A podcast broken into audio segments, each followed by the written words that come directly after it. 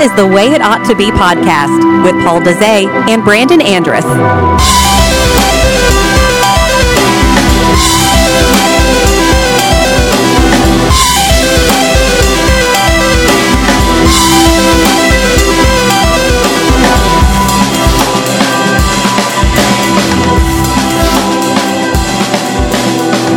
Hey, this is the Way It Ought to Be podcast. My name is Brandon Andress, and I'm sitting here with Hey, I'm Paul Dezay. Paul Dezay. You got nothing, do you? I did, but I forgot it as soon as we got into it. It's all good. God, I don't need a name. Yeah. How's it going? It's going fantastic, man. How about yourself? Good, man. You know what? I think I had ideas whenever we started this podcast that we would rock it through like eight episodes, eight weeks, two months, and we would be done. But here we sit in December. We should have been done three months ago. It's the it's the way uh, life rolls, isn't it? It's crazy. is. E- everything has come up in the meantime, and uh, you know it's good. It's given us a lot of time to let it settle. for sure, and that's what tonight is kind of like a kind of a recap. What we learned, those kind of things, and uh, yeah, it's been quite the ride. I've learned a lot, uh, and I'm looking forward to talking about that with you tonight. Yeah, so that's what we are going to do. Is we're going to ask you guys as the listener to just join in on this part of the conversation where we revisit the last seven episodes and talk about what we've learned. Uh, what we're thinking presently, how that has changed us, if at all, if there's been any sort of transformation in our thinking and how we see people, how we relate to people, and then how we move forward. Yeah, yeah, I, I think that's a like you know the thing about this particular topic is you know we were kind of going in doing an experiment. I mean, I don't know anyone who has had a third way conversation uh, and publicized it and said you know this is the way it ought to be. And so I think for us, we kind of just went into this have a conversation and see what happens. But it's been quite the the journey. There's been things where I've got I've questioned as I've gone through it. There's some things where I've kind of had to pull back a little bit, and uh, so I think it's been good. I think it's been real good, and I think there's there's a lot more, a lot more to learn. You think, huh? I do, I do. Well, let's start somewhere. I mean, you know, whenever we launched into this, admittedly, we had absolutely positively no idea what we were doing. We said, let's do a third way conversation. And I don't even know if we really had any format decisions made. We certainly didn't uh, come to the table with uh, an outline or extensive notes or whatever.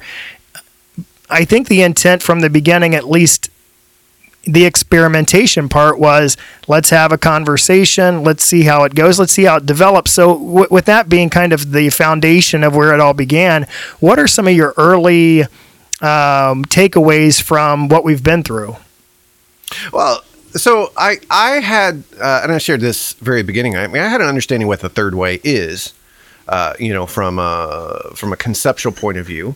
Uh, I've talked about it. I've preached about it. Um, but it wasn't until we started having a real conversation that I realized how complex the topic is. Uh, and no matter what we're talking about, what we're talking about, uh, violence, nonviolence, what we're talking about, uh, uh, cancel culture, it doesn't really matter what the topic is. Uh, it's much more complex. Even though we say, you know, things aren't black and white, uh, it's there's a third way. Even talking about the third way uh, presents some complexity. Um, it- you know, it's just not you know, I, I was having a conversation with my son, and and something happened in school today, in which one of the students was uh, stereotyping uh, police officers, uh, saying they're all bad. Yep. And my son was like, "Well, no, no, no, no, no, no, no. There's some good, of course, police officers. There is, right? Uh, but it- you know, it- life is so complex. It doesn't matter what the topic is.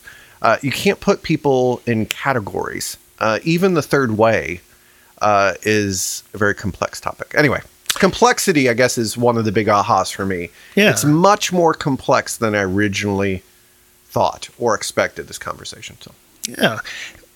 Did you?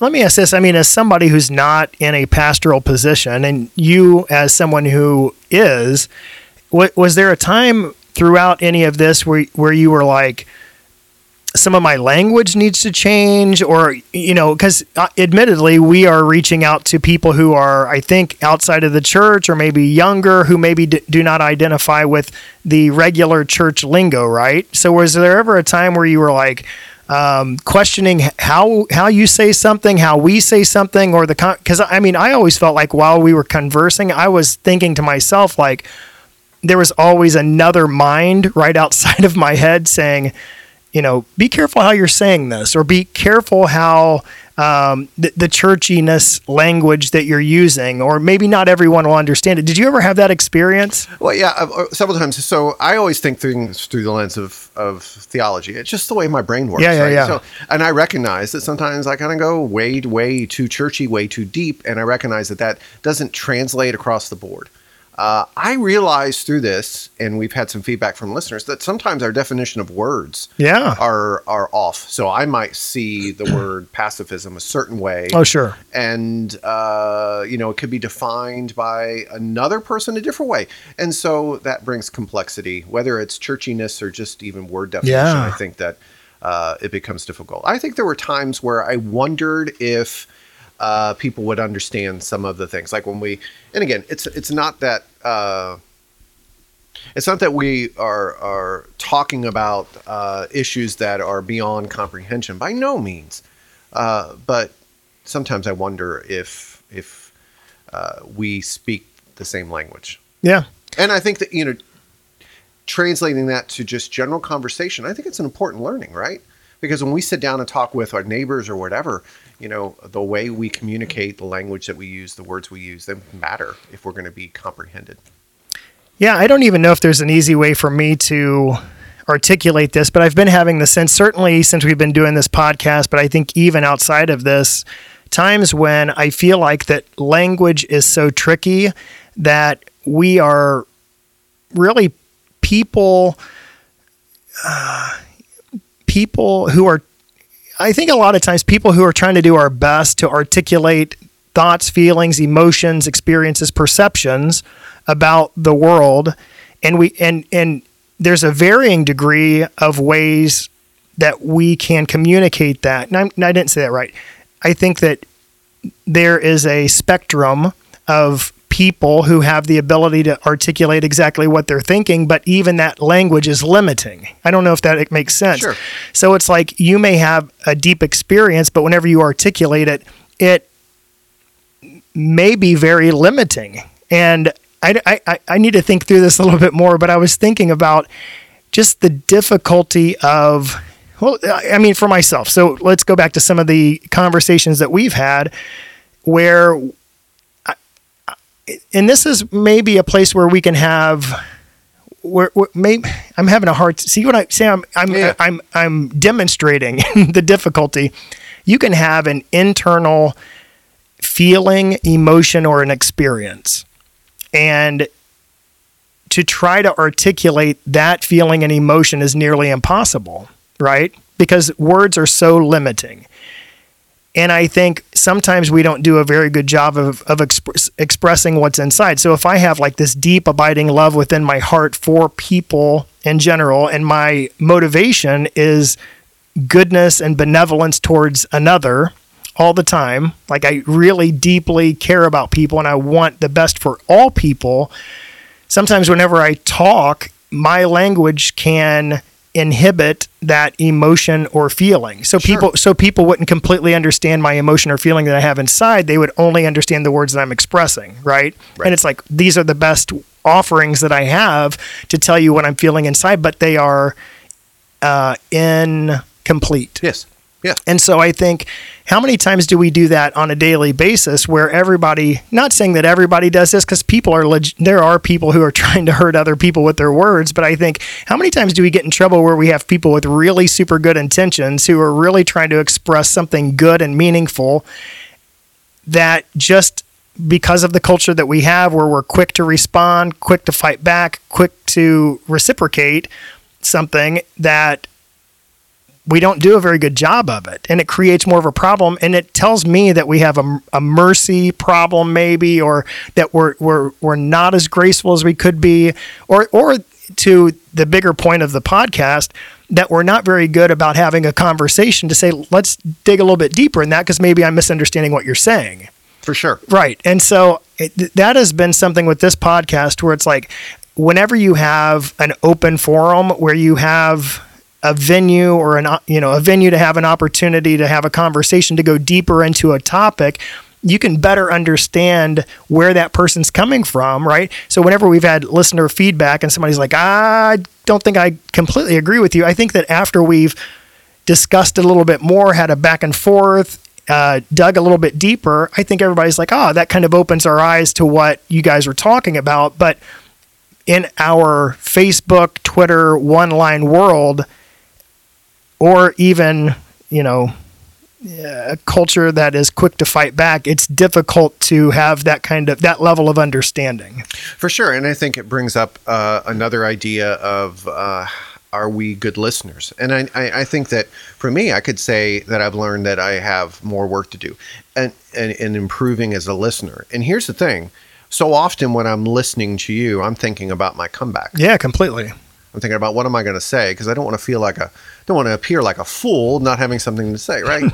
but you know, listening truly is listening to the words and the feelings and the emotions of the person, and and not only that, it's uh, trying to empathize with the person uh, to find that deeper level of understanding, right? And that that is something that I think I have to grow in, and it's been uh, a learning experience for me. Is you know, and I've been in the business world before I got into ministry. I've been trained in how to do active listening, but practicing listening is a whole nother thing, uh, especially when you're in a conversation like this one, when we're talking about complex issues. And the third way is um, listening is is very important. Well, how many times have in in all of the episodes that we've done, and it's probably been let's just say 50 minutes, 350, so four, say 350 to 400 minutes of recording, six hours and a half.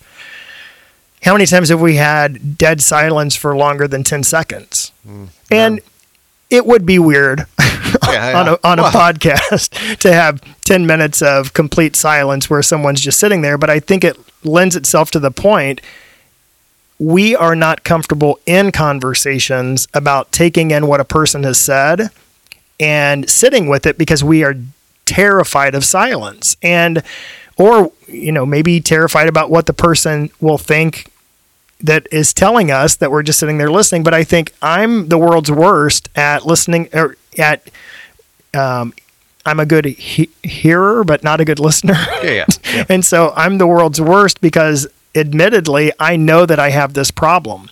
My, I'm a cerebral person. I think all the time. I'm thinking about everything all the time. And in the mornings when I wake up and my wife and my son are getting ready for work and school, and I'm sitting at the kitchen table drinking my coffee, I am off in another world mentally. And my wife's talking to me, and I'm like, uh huh, uh huh, uh huh.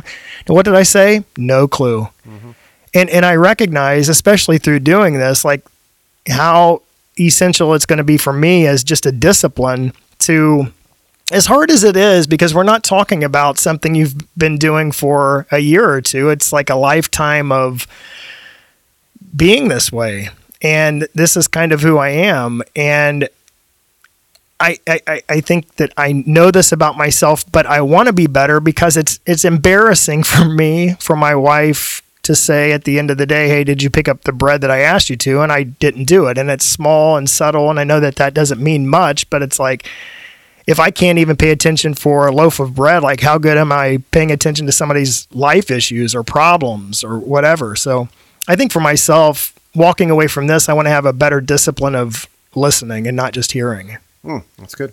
All right. So we talked about complexity, we talked about uh, the difficulty in language, and we talked about the challenge of listening.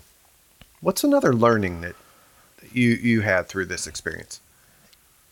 I think that one of the things coming into this, especially with the topics that we had written down on paper, this is an emotion that I don't feel a lot of times because I feel like that I I don't really have too big of an issue expressing or articulating difficult subjects or issues.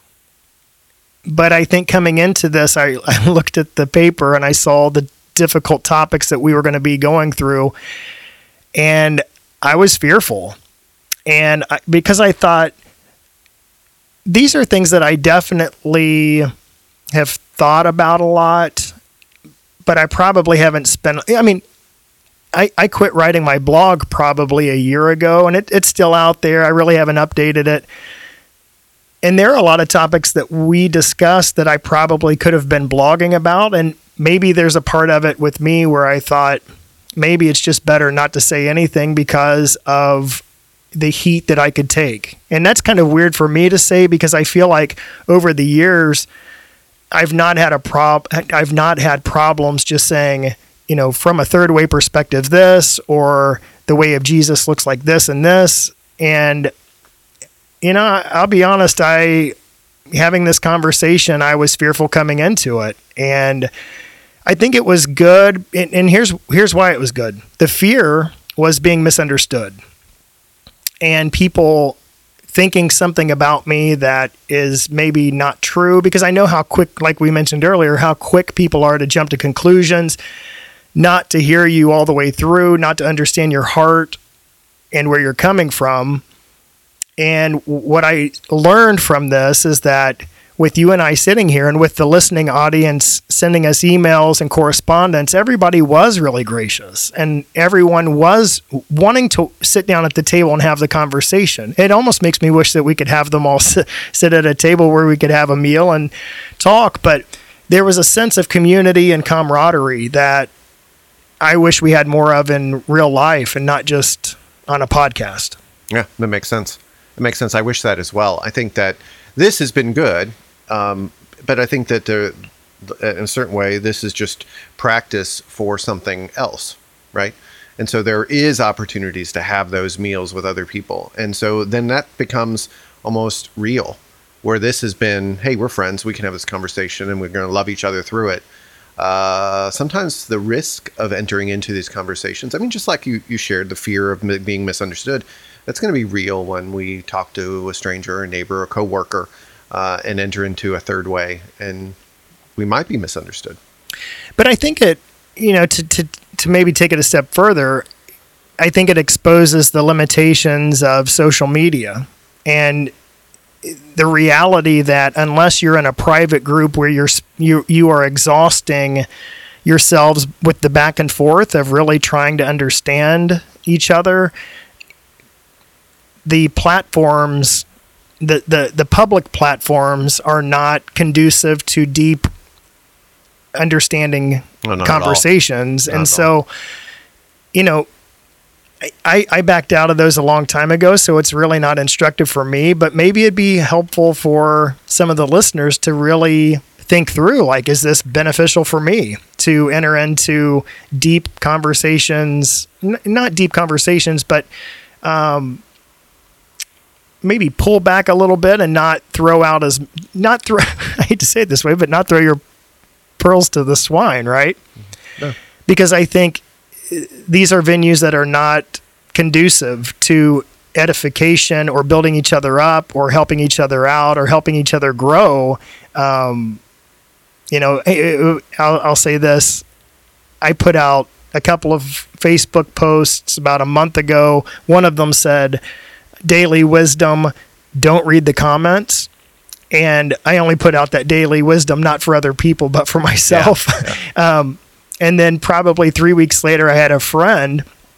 She probably didn't see my post, but she wrote, I shouldn't have looked at the comments. and then I, I, took a picture of my post and put it underneath of her thing. And she's like, Yeah, I wish I would have seen that. But I think that that's true, man. I, we, we are the worst when it comes to I mean Twitter's just a cesspool, but Facebook has gotten as bad, especially in open public comments and you know, it, it's ugly.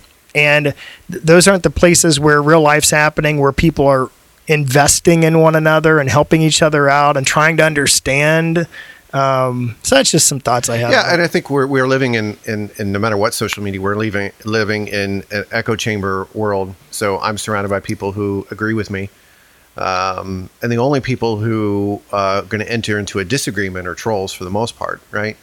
and so that's a weird place to be. Uh, that's not real conversation. Uh, and so I think that you're right. I think we need to reevaluate uh, the way that we enter into third way conversations. Probably social media is not the the venue for that. Um, and I think that's that's. I mean, a lot of us have habits there, right? Some deep Yeah. habits. So it's going to take some retraining. Hey, absolutely. And and I think that that's the other thing. We had a conversation about culture war one week, and I think that there may be people who are like, "Well, wait, isn't this the battleground? Isn't social media the place where we, you know, gird our loins and pull our swords and go with it with words?" And I don't know. I that's that's not a fight that I want to fight. Yeah, I agree. I agree. Uh, you know, I was thinking of something else, man. Not to not to change the subject, but in this third way conversation, and and, and see if you agree with me here.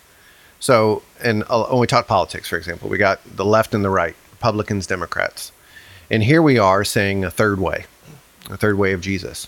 I think through this conversation, the challenge that I've been wrestling with is: is the third way, or could the third way be uh, my third viewpoint instead of Jesus' third viewpoint, the third way. In other words, it, it, it'd be very tempting for me to create a third way of my own choosing and leave Jesus out of it. I think that's a real thing. I, I, I think when you enter into politics, for example, uh, we disagree with the left and the right, so let's come up with a third way because we disagree with both. And that third way that we come up with might not look like Jesus at all. So I think we have to be really careful. I think there's a temptation to make, even when we're talking about the third way, to make it about us. Yeah, I, I, I find that, you know, at least from observation, I find that to be incredibly difficult for people to do. I, I, I mean, maybe even for us. I don't want to act like that we, we know because I certainly don't. I think the last podcast that we did, I said we're 2,000 years away trying to wrestle with this guy who lived this life where we have a few gospels that tell us about him. Four, not few, but and I think that's what happens. I mean, that's that's what has happened. That's what continues to happen. Is you take this figure that's a historical man in a time and a place that we hardly understand. We do our best to discern the culture and the history, but the truth is we don't understand it, and we're trying to say, you know, how how would we do a third way? And I, I think while we've tried to split the seams a little bit and say, you know, let let's keep from pasting Jesus on to an ideological point of view because you hear people will say Jesus is a Republican, Jesus is a socialist, Jesus is a communist, and it's like ah, we're just superimposing Jesus on all these very limiting um, ideas that we have, and I don't think that that's helpful. I mean, there are times where Jesus may have looked a- little bit more like this or a little bit more like that, but I think that's the problem that we have. We do too much cut and paste. And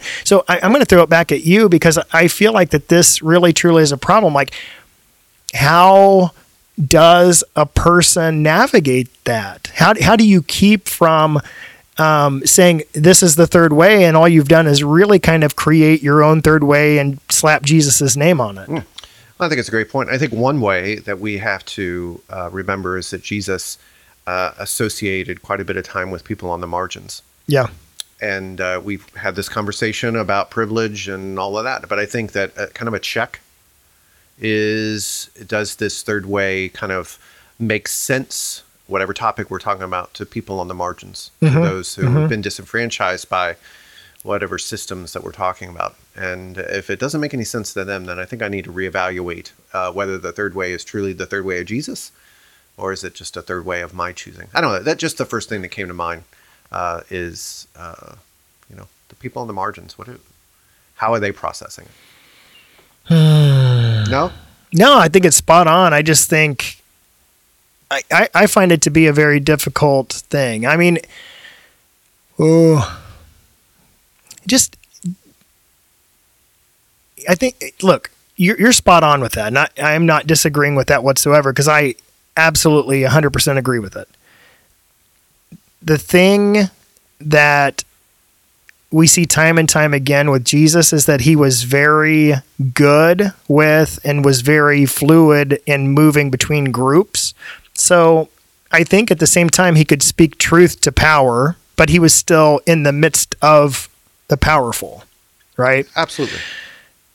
He would still dine with the same people, but he would spend his time with the poor. And it's like, I think that he was very deft at balancing that of, see, and, and that's what I'm saying. There, there was a, a fearlessness with Jesus of about being able to go into those powerful places and not compromise truth, not compromise the third way, not compromise this kind of transcendent ideological perspective. And I think going back to myself, even entering into this conversation, I thought, man, there there are places where I'm just fearful to talk, right? And and I thought, how how effective how effective am I at navigating people of power or groups that are more in vogue or uh, you, you know what I'm saying? Yeah, yeah. Like, how good am I going to be in those situations if I can't even? I mean, I felt like that. And this is turning into a huge confessional, but at, at one time, I kind of felt like may, maybe it was just easier for me to beat up on right wing Republicans because you know w- within the church because that's what I grew up within. Maybe maybe I was more comfortable with it, but but I think if I'm going to be really honest, I feel like that a lot of them took it pretty well because I feel like that even though there were a lot of right right wing um, Christians, I think that whenever you would push them about the power systems or whatever and, and talk about Jesus, there was a willingness to say, you know what, we're willing to listen. I mean, they weren't combative, but doggone it, I feel like that over the last probably four, five years, that pro- progressives, and maybe some in the church, are just meaner. They're just, I, and I mean, I'm just trying to be honest about where, and it's not all of them. I don't want to paint a uh, broad stroke here, but I'm just telling you, it, it can be way more vicious. And and I've said this before. Either side can become incredibly self-righteous in their rightness to the neglect of the third way. And so, w- what I'm trying to get at with this big long answer is I, I want to be better at being fluid between groups. I don't want to identify with anyone in particular. I want to be able to speak truth whenever I see, you know, either side not looking like Jesus. And I hope that they tell me when I don't. I'm not saying that I'm the arbiter of the way of Jesus because I'm certainly not. But I feel like that maybe walking out of this, I want to do a better job of just really pushing and challenging the systems of power, even if it's just ideological, of really na- pushing people toward a third way more.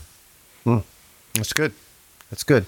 And I think those are something that uh, I need to wrestle with as well. We we named this podcast the way it ought to be for a reason, right?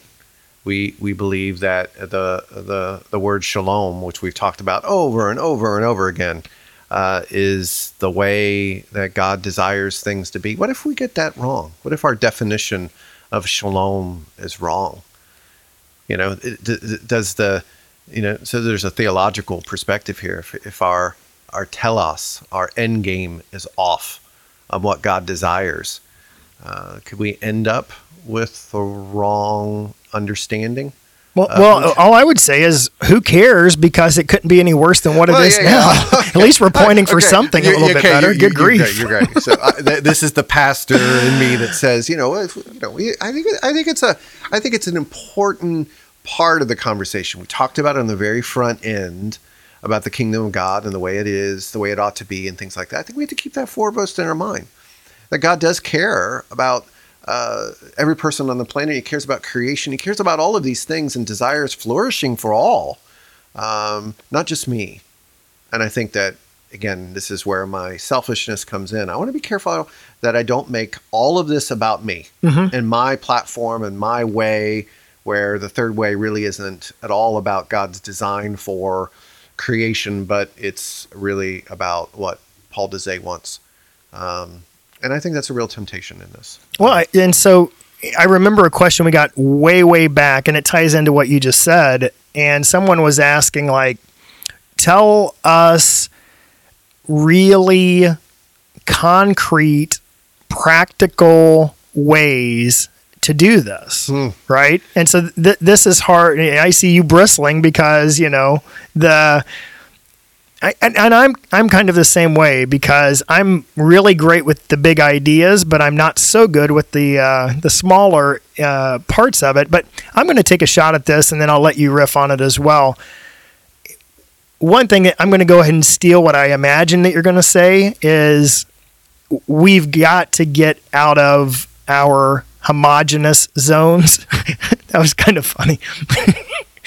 we got to get out of these uh, homogenous areas that we um, operate within, and we've got to get out to other people that are different than us, especially people who are on the margins. And and I think that that's huge. So what that looks like, I would imagine, is going into places that you've never gone before, where you're actually meeting people, not that you're just going there for the sake of going, but if you are someone who's never been to a homeless shelter, then see if you can just do a meager job volunteering at a homeless shelter. Maybe you might go if, you know, maybe, maybe you might visit a bar for the first time. I think I mentioned that on one episode. Challenged everybody in the church to get out of the church for a while and get into some of these places. But the, the bigger idea here is get into areas where you're uncomfortable, where you're actually meeting people who are outside of these homogenous zones. Um, I, I have another one, but I'm going to pass it over to you, Paul, and let you throw some stuff out if you have anything, and then I've got Yeah. another. Yeah, I think when you and, and piggybacking on what you just said about going into areas like a homeless shelter and stuff, uh, I have to be careful. Uh, and again, this is all confessional stuff that I don't approach this from kind of a messiah complex where I am the savior Yeah, going into the homeless shelter. This whole third way has taught me about uh, that I have, uh, even though I may be helping somebody, I have so much to learn from the person that I'm helping, that they are helping me.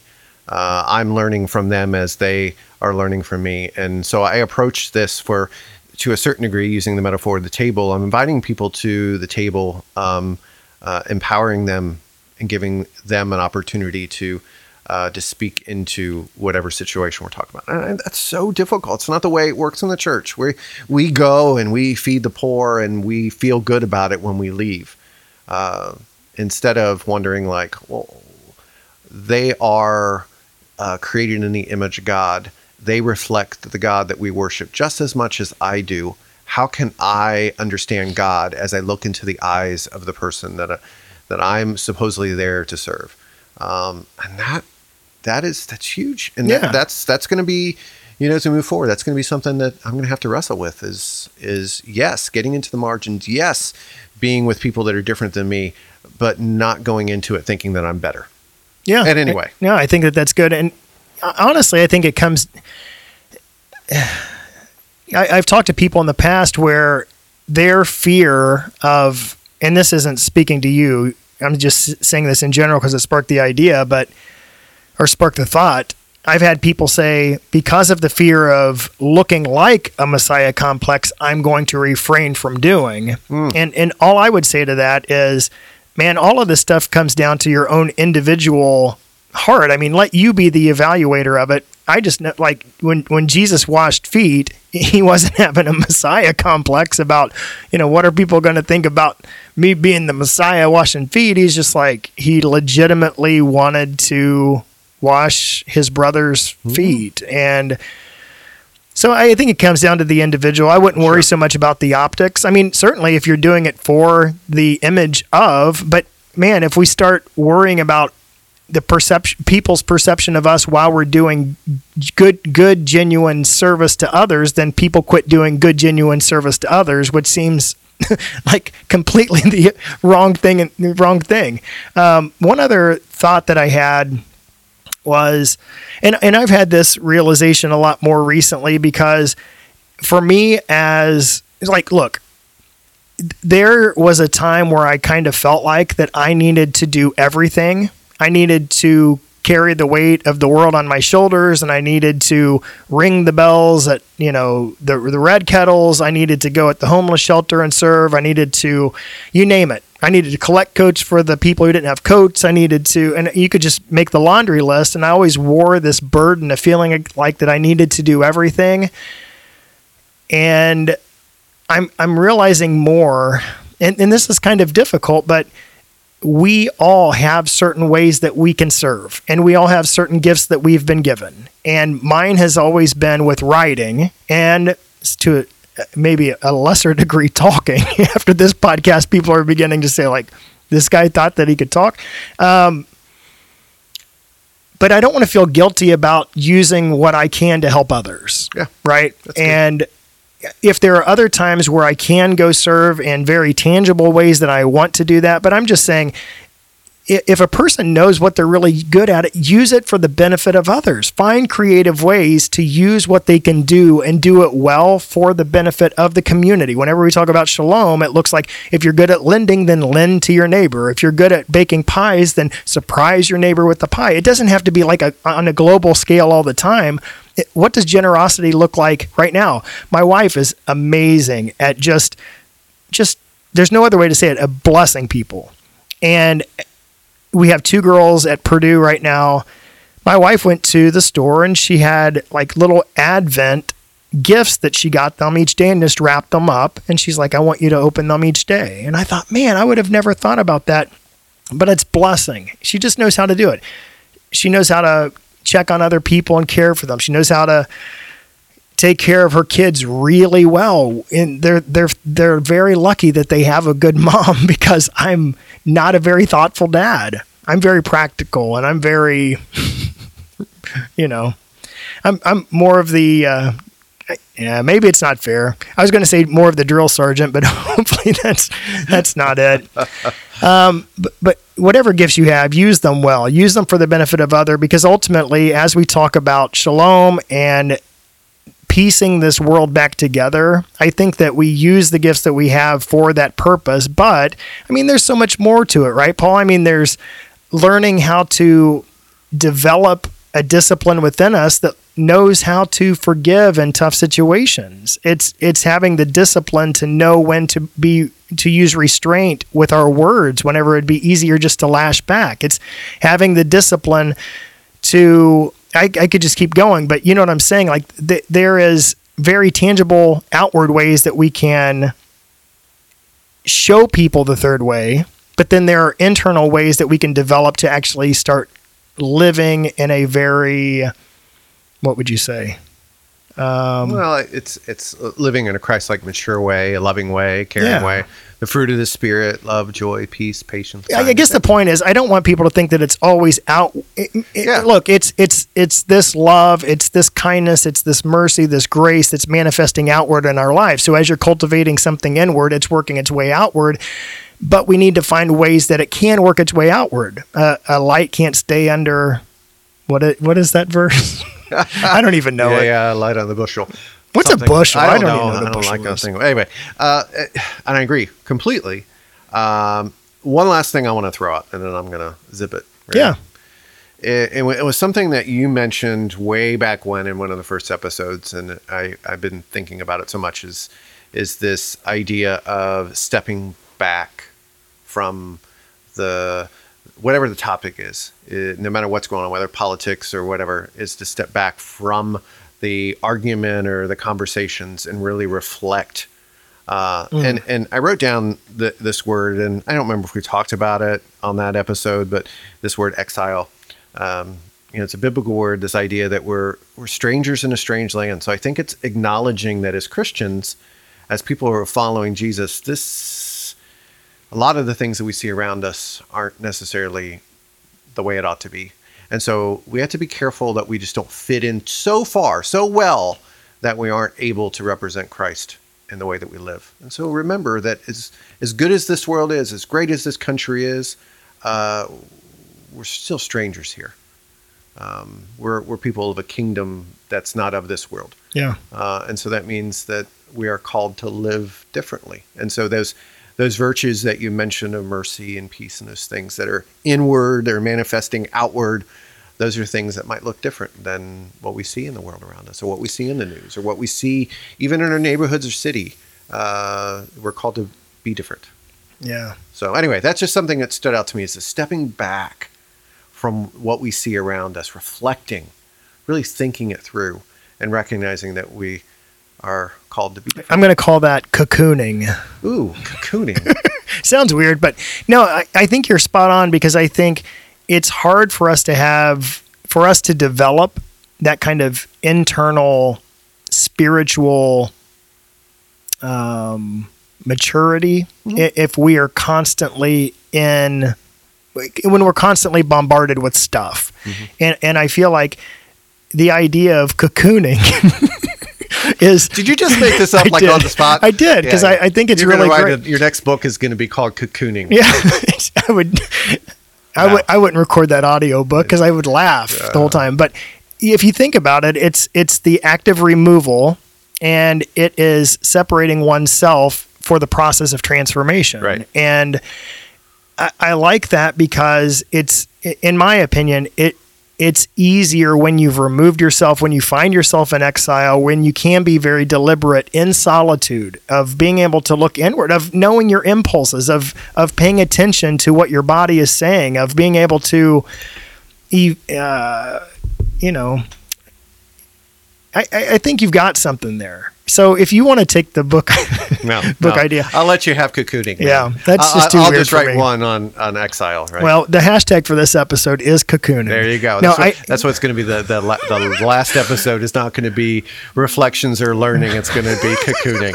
People are going to look at it like, what the heck are those guys talking about? Jeez, that's the dumbest thing I've ever come up with. I like the idea of it. I just don't like the name of it. So, one last thing for me is I would be absolutely remiss if I did not bring Tracy back into the conversation one last time. Um, as the listeners know, one of our other listeners, Tracy, wrote in a few times, joined the virtual table, and had a conversation with us about uh, several things. But one of the last things that she responded with that I didn't share because I wanted to make it part of the last episode is she said, she asked the question, you know, we, we've kind of overused this metaphor of the table. Sure. and she i think she was having trouble with believing that maybe we always imagined that it was our table. And that's one of the things that i responded back as i said the way i imagine it is that no one owns the table. It's not mine that i'm inviting people to. It's us going to the table together. And i think that that's another big thing is and, and I think that the distinction, the nuance here is really important because it, it, it may seem like uh, even more privilege of like, oh, this is your table that you're going to invite everybody into all the time. And I I don't, I don't really feel like that that's where I want to be. I want to be at a place where there, there is again some fluidity and people inviting me to their table or us joining each other at a uh, a, a separate table that's not owned by anyone, or just joining at a restaurant or at a picnic table.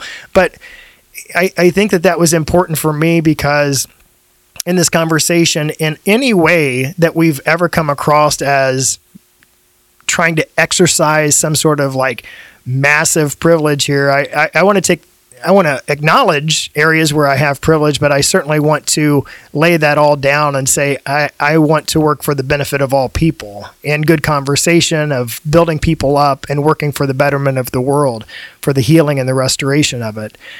And and and I think that that's really where my heart's. I don't care where the table is. I don't care who owns it. Let's uh let's talk. Mm, that's good. I, I think that's a great point, though. I mean, you know, when we do the Eucharist or communion at church, we we say this is the the Lord's table. It's His, not the church's. And I think that's a, a great reminder that you know, even as we enter into using the table metaphor, uh, to be careful that we we don't take privilege that we're somehow showing mercy to somebody to give them a chair at our table. Um, I think that that I think that I think she has something there. There's Yeah. something to chew on. Yeah. But you're right. Uh, We want to lay that down. Yeah, if we ever communicated that in any way, shape, or form, we apologize. That's not our intention. No. Hey, any last thoughts your way, Paul, as we kind of close out this season of the way it ought to be? Uh, I want to read a quote, uh, and I can't tell you the author. Ha! Here we go. Well, if it's a really good quote, then just describe it to me. Okay. Uh, the kingdom of God is always on the other side of the fences we construct. Third way living is the holy mischief that wells up in our chest and asks if we're ready to hop said fence and paint a mur- mural on the other side. or better yet, turn it over entirely to create a table for all. Man, I like that. Really good. Or just break down the frickin' fence. Hmm. I, Jesus just tends to show up on the other side of everything we Yeah. correct. Yeah. Yeah. So anyway, that's a good good thing for me to close with. You got any last words? I don't. I just want to ask everybody to send some feedback and let us know what you think. Hey, if this has been a good podcast series for you, if you would share it with others, that would be huge. I think any way that we can continue and perpetuate this conversation, the better. The more people that we have just kind of rethinking the way that the world is and seeing a different perspective from the third way, I think it can only be helpful. And we have certainly enjoyed having all of you be a part of this. Um, yeah, thank you very yeah, much. it's been a, a real pleasure. And I think that that's it for me. I'm just really super honored to be a part of it, to have the conversation, to sit down, to get to know you even better, Paul, because we didn't know each other really well when we started. And I think that's it. Yeah, that's all I got. Hey, thanks everybody for listening.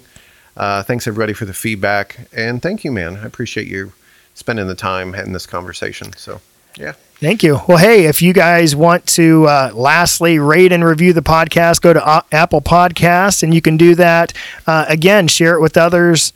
And if you want to reach out to us, it would be at the way it ought to be podcast at gmail.com. And for the last time, this has been Brandon Andress. and Paul Dezay, grace and peace, everyone.